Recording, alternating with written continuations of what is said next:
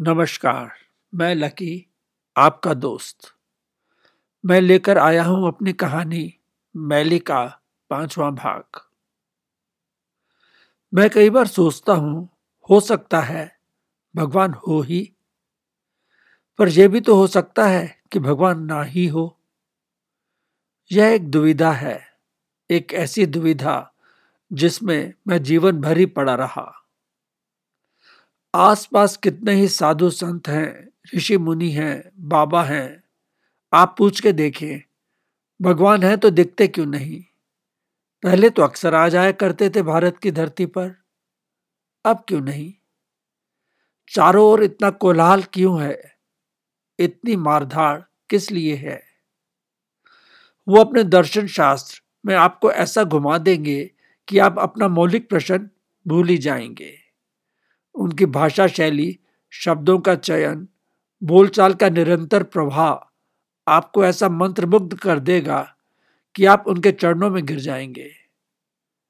मैं किसी जादू या इंद्रजाल की अपेक्षा नहीं रखता।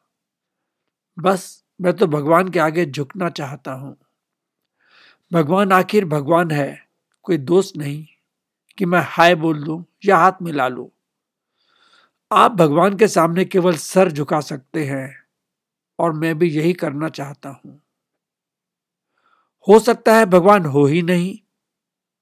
हम केवल रसायन शास्त्र, भौतिक शास्त्र और मनोविज्ञान का खेल हो। पर फिर यह खेल भी तो अधूरा है। जाने कितने तार जुड़ने अभी बाकी हैं, जाने कितनी लहरें गिनना अभी बाकी है। प्यार को केवल रासायनिक क्रिया कह देना, या गुरुत्वाकर्षण को भौतिक नियम, डर एवं दर्द को कोई मनोवैज्ञानिक कारण दे देना, हमें तो स्वीकार्य नहीं है। इसी दर्द और डर से लिपटी मेरी कहानी आगे बढ़ती है। अब तक आपने सुना। मैं ऋतु के जाने के बाद उसका पहला जन्मदिन मनाने ड्योरी गाँव रेहा के पास पहुँच गया हूँ। वहाँ मेरी मुलाकात चार कुत्तों से होती है, जो गॉन फिशिंग कॉटेज में ही रहते हैं। यह रिजॉर्ट रेहा की सहेली डिम्पल का है, जिनको हर जानवर से बहुत प्यार है। एक दिन जब हम रिजॉर्ट के बाहर बन गई झील में नहा रहे थे तो अचानक पता चलता है कि जैकू को लकवा मार गया है, जिसका असर गले पर है। अब वो टेढ़ा चलने लग गया है। इसी तरह काफ़ी दिन बीत जाते हैं। एक दिन जब हम शाम की सैर के बाद वापस लौटते हैं तो पता चलता है कि मैली और डॉबी गायब हैं। अब आगे। इस कहानी में मेरे लिखे गाने को मधुर स्वर दिया है सकून ने। ऐसा तो कभी नहीं हुआ था कि मैली और डोबी शाम के समय रिजॉर्ट के बाहर जाएँ। अच्छा भला हमारे साथ थे, साथ ही घर आए थे। क्या इस पर भी शक होने लगा था हमें? दोनों बहनें एक साथ जुड़कर चलती हैं। आगे अंधेरा हो रहा था और हमें डर लगने लगा था। रिंकू एक चक्कर आसपास लगा आया था, पर कुछ हाथ नहीं आया। ये बच्चे कितना परेशान करते हैं डिम्पल कहे जा रही थी। हमेशा से आश्वस्त दिखने वाली डिम्पल इस समय थोड़ी सी डरी हुई थी। उनके चेहरे पर उतरती गिरती लकीरें उनकी भावनाएँ व्यक्त करने में लगी थी।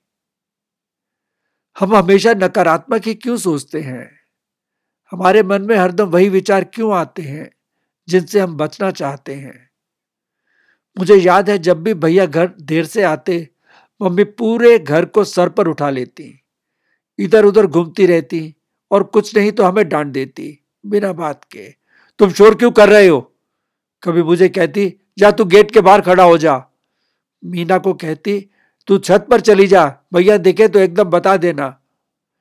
सब ठीक ठाक हो, कुछ ऐसा वैसा ना हो जाए। मम्मी ज़ोर ज़ोर से अपने आप ही बोलती जाती। सीधा एक्सीडेंट बोलते डरती थी शायद। अब शगुन मानती होंगी। राम जाने ये मनोवैज्ञानिक या मनोचिकित्सक। जाने कितना कुछ कह दें, लिख दें इस पर। चिंता, अवसाद, उदासी, उदासीनता। पर मुझे तो लगता है कि हमारे अंदर यह सब इसलिए डाला गया है ताकि हम भगवान को भूले नहीं। भगवान को याद करने के लिए दो मूल कारण हैं, डर और दर्द। हमें डर है। डर पता है किस चीज़ का? खुद को खोने का डर। वो जो हमें प्यारा है, उसको खोने का डर। या फिर किसी चीज़ को खोने का डर, जैसे संपत्ति, नौकरी, प्रतिष्ठा। दूसरा हमें दर्द होता है, मानसिक या शारीरिक। दर्द अपना या अपने परिजनों का। अब दर्द कोई भी हो, कैसा भी हो, सहा नहीं जाता। इसी दर्द और डर के बाणों के पीछे हमारा भगवान है। आधे से ज़्यादा धार्मिक स्थल खाली हो जाए अगर हमारे अंदर से ये दर्द और डर दोनों गायब हो जाए। आज हमें डर था मैली और डोबी के खोने का।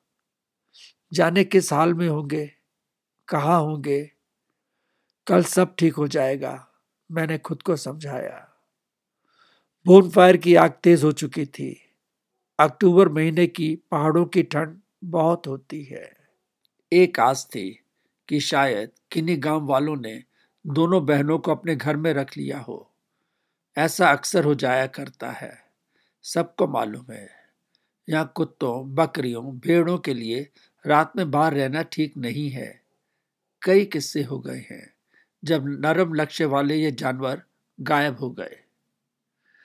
इधर डिम्पल को पुरानी बातें याद आ रही थी। लैला, जो इन बच्चियों की नानी थी, यहीं रहती थी। उसकी बेटी ईवा की मृत्यु पार्वो के कारण जल्दी हो गई थी।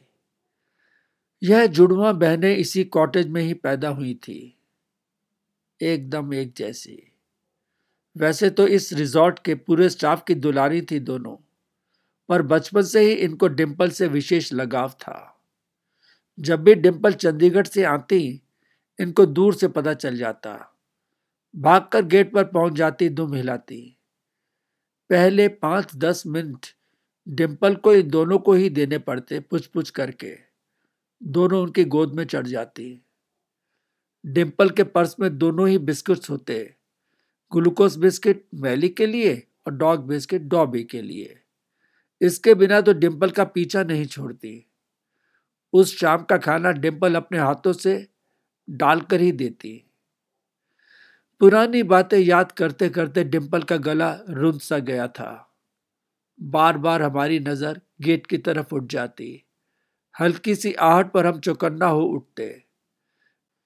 कई कई बार गेट पर जाकर आवाज़ भी लगा आई डिम्पल तो। डॉबी, मैली मैली, डॉबी। मुझे मालूम है कि सबकी रात करवटों में कटी होगी। कौन सोच सकता है जब आपके दो दो बच्चे घर के बाहर हों? और वो भी पता नहीं कहाँ। रिंकू तो सुबह सुबह गाँव की ओर निकल पड़ा, पर कुछ हाथ नहीं लगा। मैं और डिम्पल चल पड़े कलवारी वाले रास्ते की ओर। रेहा को गैस के लिए अनमने मन से रुकना पड़ गया। डिम्पल पागलों की तरह डॉबी, मैली चिल्लाने लगी थी। पहाड़ से टकरा टकरा कर उनकी आवाज़ लौट आती। पता नहीं क्यों, आज मुझे किसी का डर नहीं था।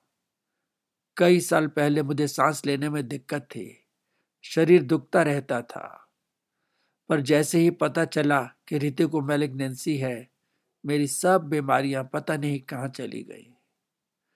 वैज्ञानिक कुछ भी नाम दे दे इस क्रिया का, मैं इसको केवल प्यार कहता हूँ। कल तक जिस पहाड़ से मैं डरता था, मैं उसी पहाड़ पर चढ़ने लगा। डिम्पल ने टोका भी। मैं सुना अनसुना कर चढ़ने लगा। कुछ दूर पर ही मेरी सांस फूलने लगी। सब सुनसान था। बियाबाड़ जंगल।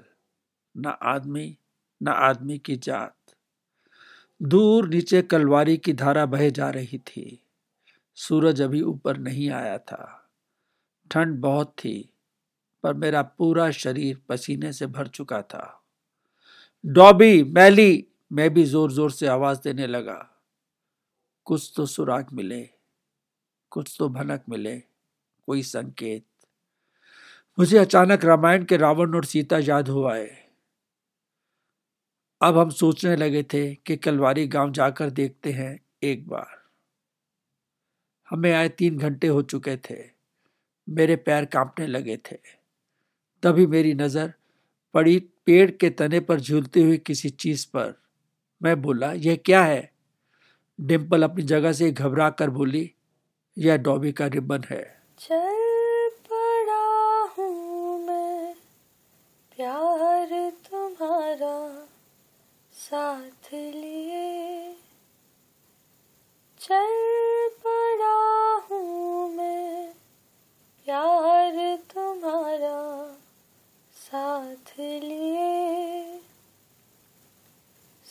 सौंधी सी महक, सौंधी सी तुम्हारी।